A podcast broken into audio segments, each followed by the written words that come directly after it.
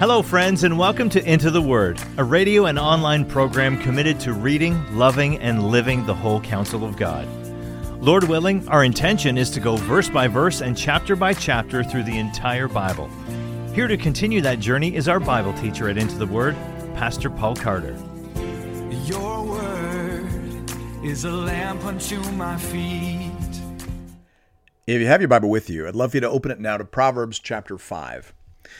The book of Proverbs opens with a brief preamble in chapter 1, verses 1 to 7, which is followed by 12 introductory poems commending wisdom 10 by the father, and then two coming through the mouth, figuratively speaking, of woman wisdom. Here in chapter 5, we have another one of those poems, or fatherly talks, as David Atkinson refers to them. This one focused on the foolishness of adultery. Hear now the word of the Lord, beginning at verse 1. My son, be attentive to my wisdom, incline your ear to my understanding, that you may keep discretion, and your lips may guard knowledge. The structure of this lecture, or fatherly talk, is fairly straightforward. The first two verses constitute a call for attentiveness. That's what we've just read. Then verses 3 to 6 provide a bit of helpful motivation. Verses 7 to 14 outline the folly of coloring outside the lines verses 15 to 20 commend the beauties of marital love. And then verses 21 to 23 round off the lecture with a stern warning about the danger of disregarding this foundational moral principle. The poem is specifically addressed to my son, and the content of the poem assumes that the young lad is old enough to experience sexual temptation and either is about to be married or is early on in his marriage. We imagine, therefore, a young man of 16 to 21 years of age. This is an important conversation for a father to have with a son of that age. Verse 3 For the lips of a forbidden woman drip honey, and her speech is smoother than oil. But in the end, she is bitter as wormwood, sharp as a two edged sword. Her feet go down to death, her steps follow the path to Sheol. She does not ponder the path of life, her ways wander, and she does not know it. In order to understand the content of this talk, we need, first of all, obviously, to identify this forbidden woman. Who are we talking about here? Most commentators seem to understand this as referring to a married woman. She is forbidden or off limits because she is married to someone else. So Allen P. Ross, for example, says here zarah is taken here, as in chapter 7, to be a married woman, an unchaste wife. Closed quote.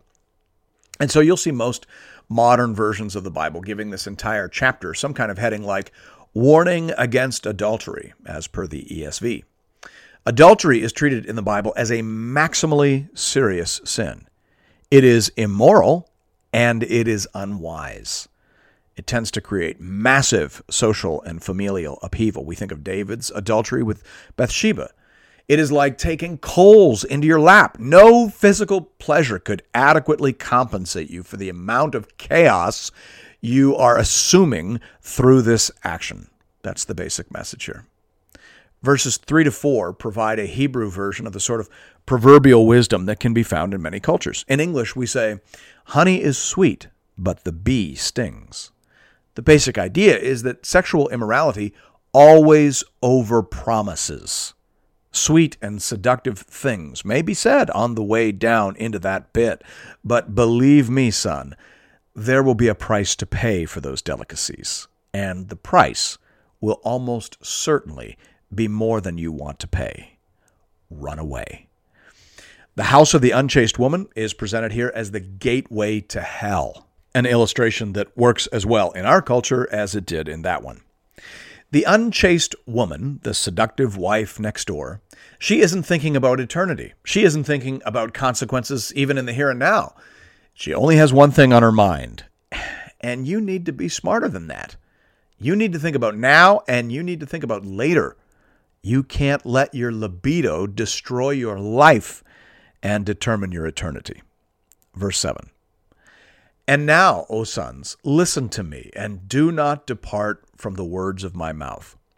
So notice here again that what the father is saying to his son is generalized as applying to all sons. The Bible here is intentionally positioning this father son dialogue as normative. This is what all fathers should be saying to their sons. If your dad isn't saying this to you, son, then you gather in, you listen to the father saying this to his son. This is a way of saying this is what instruction in the ways of godly wisdom looks like. So, dads, listen up. This is what you should be saying to your children and to your sons in particular. Verse 8 Keep your way far from her, and do not go near the door of her house, lest you give your honor to others and your years to the merciless, lest strangers take their fill of your strength, and your labors go to the house of a foreigner. And at the end of your life you groan, when your flesh and body are consumed. And you say, How I hated discipline, and my heart despised reproof. I did not listen to the voice of my teachers or incline my ear to my instructors. I am at the brink of utter ruin in the assembled congregation. In verse 8 there you see the Old Testament version of the apostle Paul's counsel in 2 Timothy 2:22 to young Timothy when he says flee youthful lusts run away now this may not strike us as particularly brave or noble but it is certainly wise. Part of what fathers need to communicate to sons is that when you're young, the battle with lust is really not a fair fight. The human brain is not fully developed until about the age of 24. And the part of the brain specifically that is underdeveloped in young people is that part that deals with predicting or anticipating likely consequences. Which is why lust seems so compelling to a 17 year old boy. Why not eat the forbidden fruit? Why not enjoy that pleasure? Who's it hurting? Who's going to see? How could it possibly matter? Yeah, but here's the thing it will hurt. It does cost, and it will matter more than you could possibly anticipate at this stage of your life. And, and that's what I mean by it not being a fair fight. Your brain at 17 struggles to marshal the intellectual arguments against immediate gratification.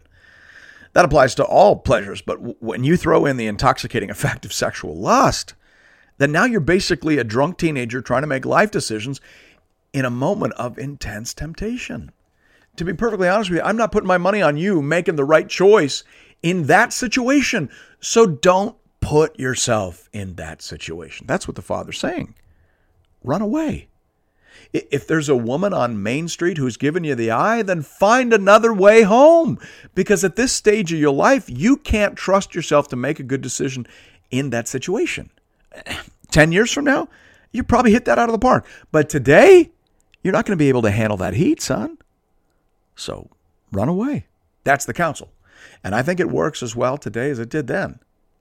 Now, in terms of translating this into some contemporary guidance, I think that means, at the very least, being careful, very careful with digital temptations.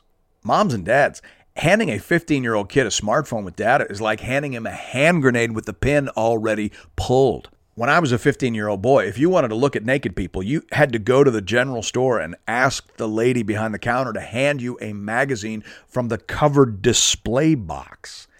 That took some moxie, and the sheer horror of that conversation discouraged all but the most committed, if I can just put it that way. But now those pictures are available 24 hours a day, seven days a week with the touch of a screen.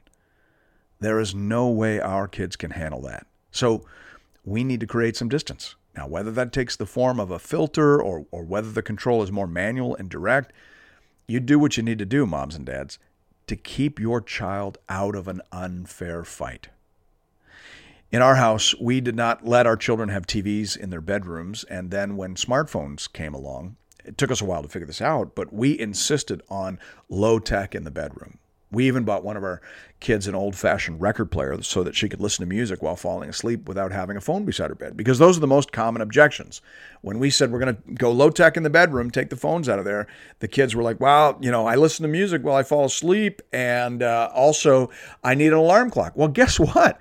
There's this tech called record player and there's this other tech called alarm clock. It, these things don't need to be connected to the internet. We don't need to put those tools inside a bedroom with a child and giving them access at all hours of the night when we're asleep to the worst horrors and most disgusting aspects of the universe. All I'm saying is this do what you need to do when your kids are young to level the playing field.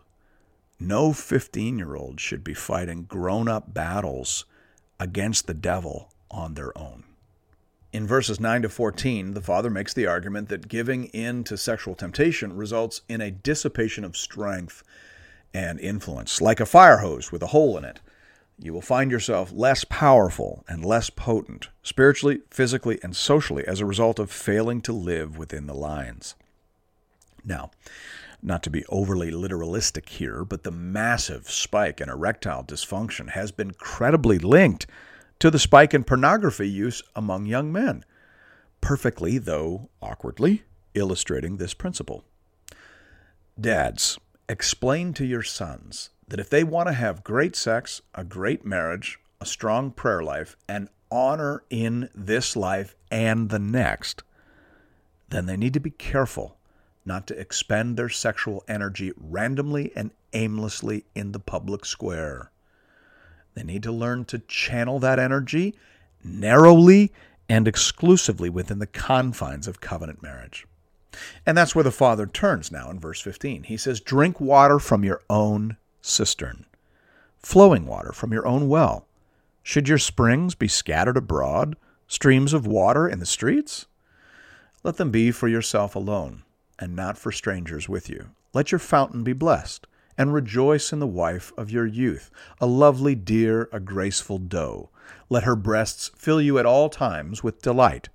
Be intoxicated always in her love. Why should you be intoxicated, my son, with a forbidden woman, and embrace the bosom of an adulteress? Doing that which is good is often part of how we protect ourselves against the temptation to do what is bad. Or, as Tremper Longman III puts it, the father encourages the idea that the best defense against committing adultery is a strong offense, reveling in the joys of marital sex. Closed quote. I think there's a lot of truth in that. We see the Apostle Paul adopting that same basic mindset in 1 Corinthians 7 2 to 5. He says, But because of the temptation to sexual immorality, each man should have his own wife, and each woman her own husband. The husband should give to his wife her conjugal rights, and likewise the wife to her husband. For the wife does not have authority over her own body, but the husband does. Likewise, the husband does not have authority over his own body, but the wife does. Do not deprive one another, except perhaps by agreement for a limited time, that you may devote yourselves to prayer, but then come together again, so that Satan may not tempt you because of your lack of self control. That's 1 Corinthians 7 2 to 5. And that's really Quite a remarkable paragraph. We often associate Christianity with sexual prudishness. But here's the Apostle Paul, 2,000 years ago, saying that husbands and wives should have a lot of sex. They can take a break for a day or two if they need to do a prayer retreat or something, but then once that's over, they need to come together again quickly, lest they be tempted to sin. And it isn't just the men that are pictured here as needing regular sex, it's the women too. Paul says something here that no one else in the ancient world had ever said. He said that a woman had rights over her husband's body. Now, everyone in the ancient world would have said that a man has rights over his wife's body, and Paul says that too. But then the Apostle Paul goes on to say that goes both ways. Brothers and sisters, no one had ever said that before. And let me say to you, we would be better off in terms of our health and the well being of our marriages if we listened more to Solomon and the Apostle Paul and less to what passes for wisdom in our culture. Now, of course, certain considerations and provisos need to be mentioned. The Bible talks about mutuality and generosity, but that is not a license to take or abuse. If a spouse is ill or weak or otherwise indisposed, the other partner needs to be considerate of that. What the Bible is calling for here is just enjoyment within the lines. As Raymond Van Leeuwen puts it, the opposition of adultery to married love concretely shows that sin and folly cross created boundaries, while the play of eros within marriage illustrates freedom within form. Closed quote. Old Testament and New. That's what the Bible is commending. Freedom within form. Enjoy that which is life giving, and you'll be less inclined to go looking for meaning and pleasure in the gutter. Now, the reality in a fallen world is that this approach, wise as it is, will not guarantee that you won't have to go through seasons where your sex life isn't all that you might want it to be. So you still need to develop self control. Your spouse is going to get ill. There may be travel. There may be other circumstances. So, freedom within form combined with maturity and self control represents a sustainable strategy with respect to sexuality. We should also mention here that this chapter reflects a view of marriage that includes and even prioritizes romantic love. That isn't to say that other considerations didn't come into play. It's just to say that the Bible certainly does not envision a business like approach to marriage. Derek Kidner remarks upon that reality, saying, It is highly important to see sexual delight in marriage as God given. And history confirms that when marriage is viewed chiefly as a business arrangement, not only is God's bounty misunderstood, but human passion seeks other outlets. Love matters. Romantic and sexual love matters. Marriage isn't just a practical arrangement, it isn't just a co parenting covenant. You need to cultivate the emotional, romantic, and sexual dynamic in your relationship. Now, interestingly, after making a very practical and compelling argument as to why adultery should be avoided and how it can be avoided, the father now lands this poem with a reminder of divine judgment. Look at verse 21. He says, For a man's ways are before the eyes of the Lord, and he ponders all his paths. The iniquities of the wicked ensnare him, and he is held fast in the cords of his sin. He dies for lack of discipline, and because of his great folly, he is led astray. I like how Bruce Waltke summarizes this section. He says, Behind all the utilitarian arguments, there is ultimately a religious reason. The omniscient Lord upholds a moral order wherein sin brings its own punishment with it. A person reaps what he sows. I think that's important for us to see. In essence, the Father says to the Son, You can walk this road because it is wise and because it leads to happy and positive outcomes, or you can walk this road because God is holy and He is watching over every single step that you take in your life. The choice is yours. In his commentary, David Atkinson here speaks about the law of moral providence. I think that's a very useful category. What he's saying is that God has designed the physical, moral, and social universe to reward certain behaviors and to punish certain behaviors. So the reckoning for bad decisions will begin in this life and will be brought to conclusion in the life to come. So there really is no compelling argument for coloring outside the lines with respect to human sexuality. The universe will punish you in the here and now, and if those sins are unrepented of, then the judge of the universe will punish you in the world to come. That's the message that the Father's trying to get across here. He's making a strong case. He's saying, Walk on the path that leads to life, my son. It is the path that leads to happiness now. And if you walk it in faith, then it is the path that will lead to happiness later as well. Thanks be to God. And thank you for listening to another episode of Into the Word. If you've appreciated the Into the Word ministry, I'd like to personally invite you to pay it forward by supporting a mission project that is very close to my heart.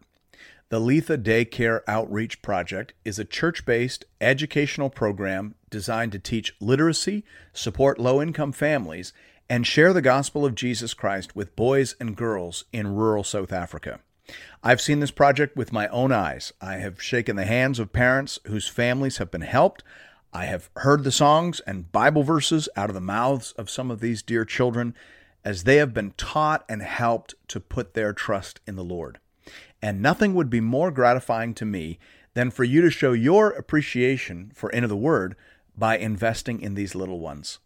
You can do that in one of two ways. You can give through the Into the Word app or by visiting the Into the Word website at intotheword.ca. Just click on the Give tab and you'll find giving options for both Canadian and American listeners.